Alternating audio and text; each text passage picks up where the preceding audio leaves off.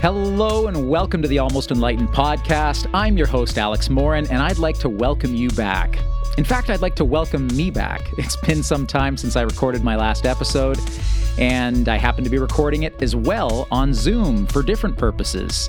I'm not going to duplicate the work or triple the work, so I'm going to do it one time here, and you'll get to hear this fabulous intro in all kinds of places. Well, today I'm really excited to talk about the concept of growth.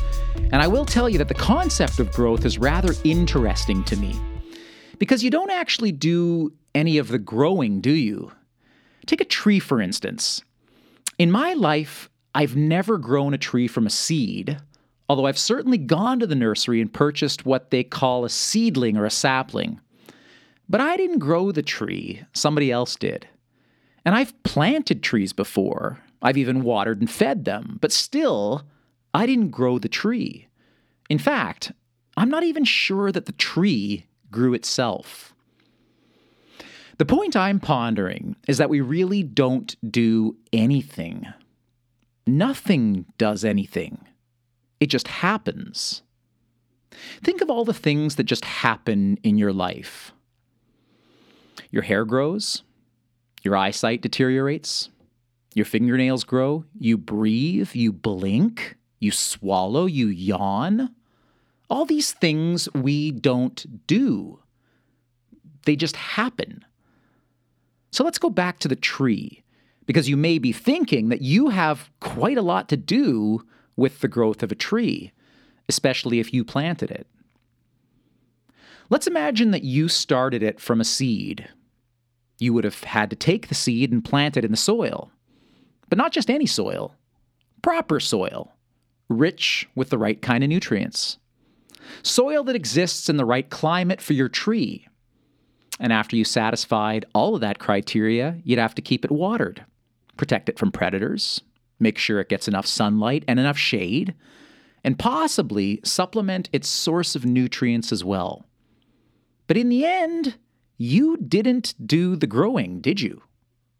You might presume that the seed did the growing, but interestingly, it doesn't remain a seed for very long, does it? So, what does the growing after the seed has grown roots and begins to resemble a small tree? At what point would you say the seed stopped growing itself and handed the job over to the sapling? And then, how long does the sapling grow itself until we call it a tree? And then, is the tree growing itself? Mm, what about its constituent parts, like the leaves, or the bark, or the branches, or the flowers? You see, the point I'm making is that nothing grows itself, it just grows. So, what's it? What's growing? Do we as humans help things grow? By extension, do trees help other trees grow? What's our level of involvement if we don't do any of the actual growing? Because trees are born in the forest every day, aren't they? Without your involvement, it just happens. Babies are born every day as well. Once again, without your involvement. But sometimes you do get involved. You plant the tree or you make the baby. But once again, you don't grow the baby.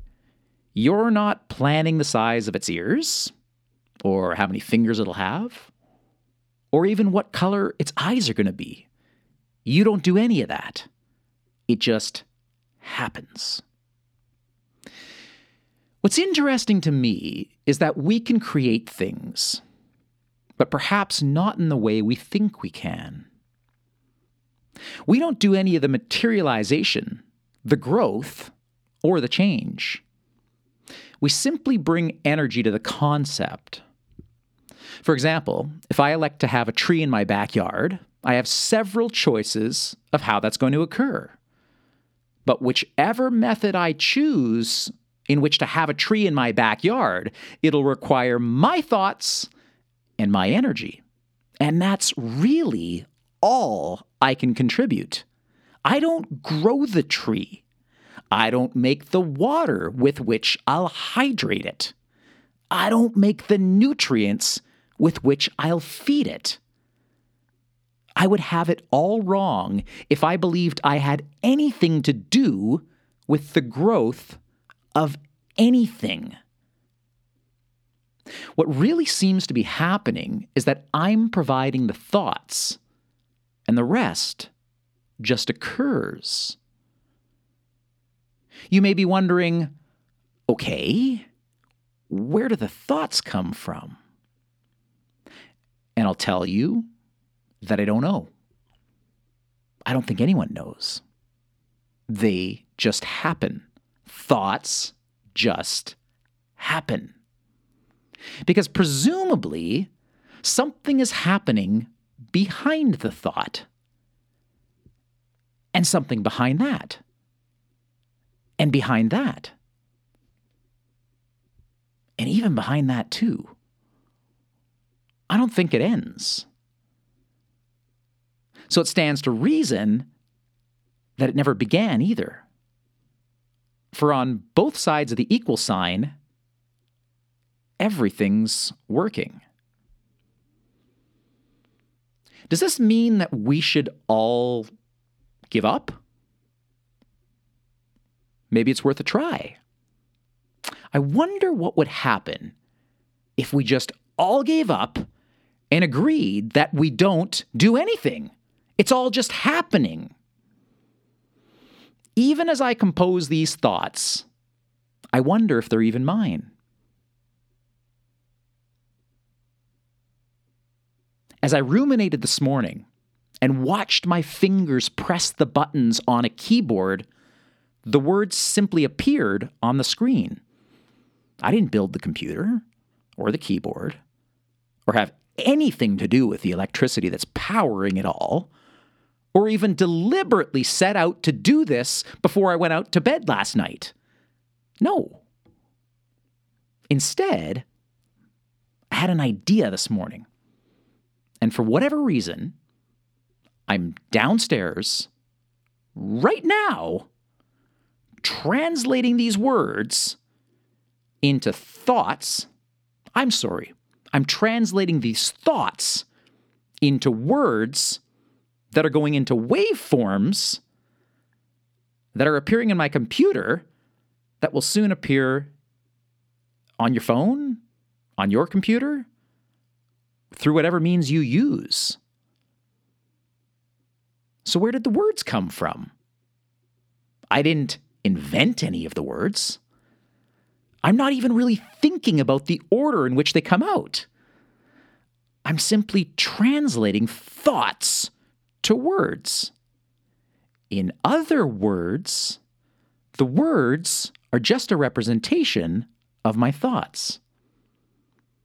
So, what's the tree a representation of? Whose words are they? And whose tree is it? Have you ever stopped to think about the word growth itself? I think we take it to mean that things are getting bigger. Does all of creation grow in size? The mountains grow, trees grow, the winds grow, the sun was once growing, the weeds grow. On my lawn, they certainly do. And then they don't anymore they contract. The mountains get smaller. The trees eventually fall to the ground. The wind stops. The sun will collapse and entirely disappear. Growth is only really a section of time. And time is only a section of infinity, which is like saying that a drop of water is part of the ocean. It is the ocean as time is infinity and growth is decay. All is all. What if growth were development? Meaning that growth is simply the development of things happening around something. When a seed cracks open in the soil, it does so in a perfect environment. water, something other than the seed, interacts with the seed. And so does the soil. And then the seed cracks open, only to interact with other living things. And this seemingly continues to happen until it doesn't anymore. It's as though everything has a job, a purpose. And when it's perfected its purpose, it moves on. Some might say it dies. What if there were only one thing? And that one thing was your thought. Not thoughts. Thought. Moving, interacting, growing, decaying, assembling, disassembling, exploring forever. What if that's all there was because that's all there is? After all, nothing exists without thought, does it? It requires thought to see something. You don't see a red light when you're driving until you realize it. That requires thought. Your favorite forest doesn't really exist until you think about it. And when you do, it'll exist in your mind. And when you travel to it, it'll exist in physical form. But only when you touch it. Otherwise, it's really just an image that you're processing in your mind. A thought. Have a little faith that you're growing, even if that means that you're dying. After all, they're the same. There's no turning point, just turning. Hey, thanks for tuning in today. I appreciate it. I appreciate you.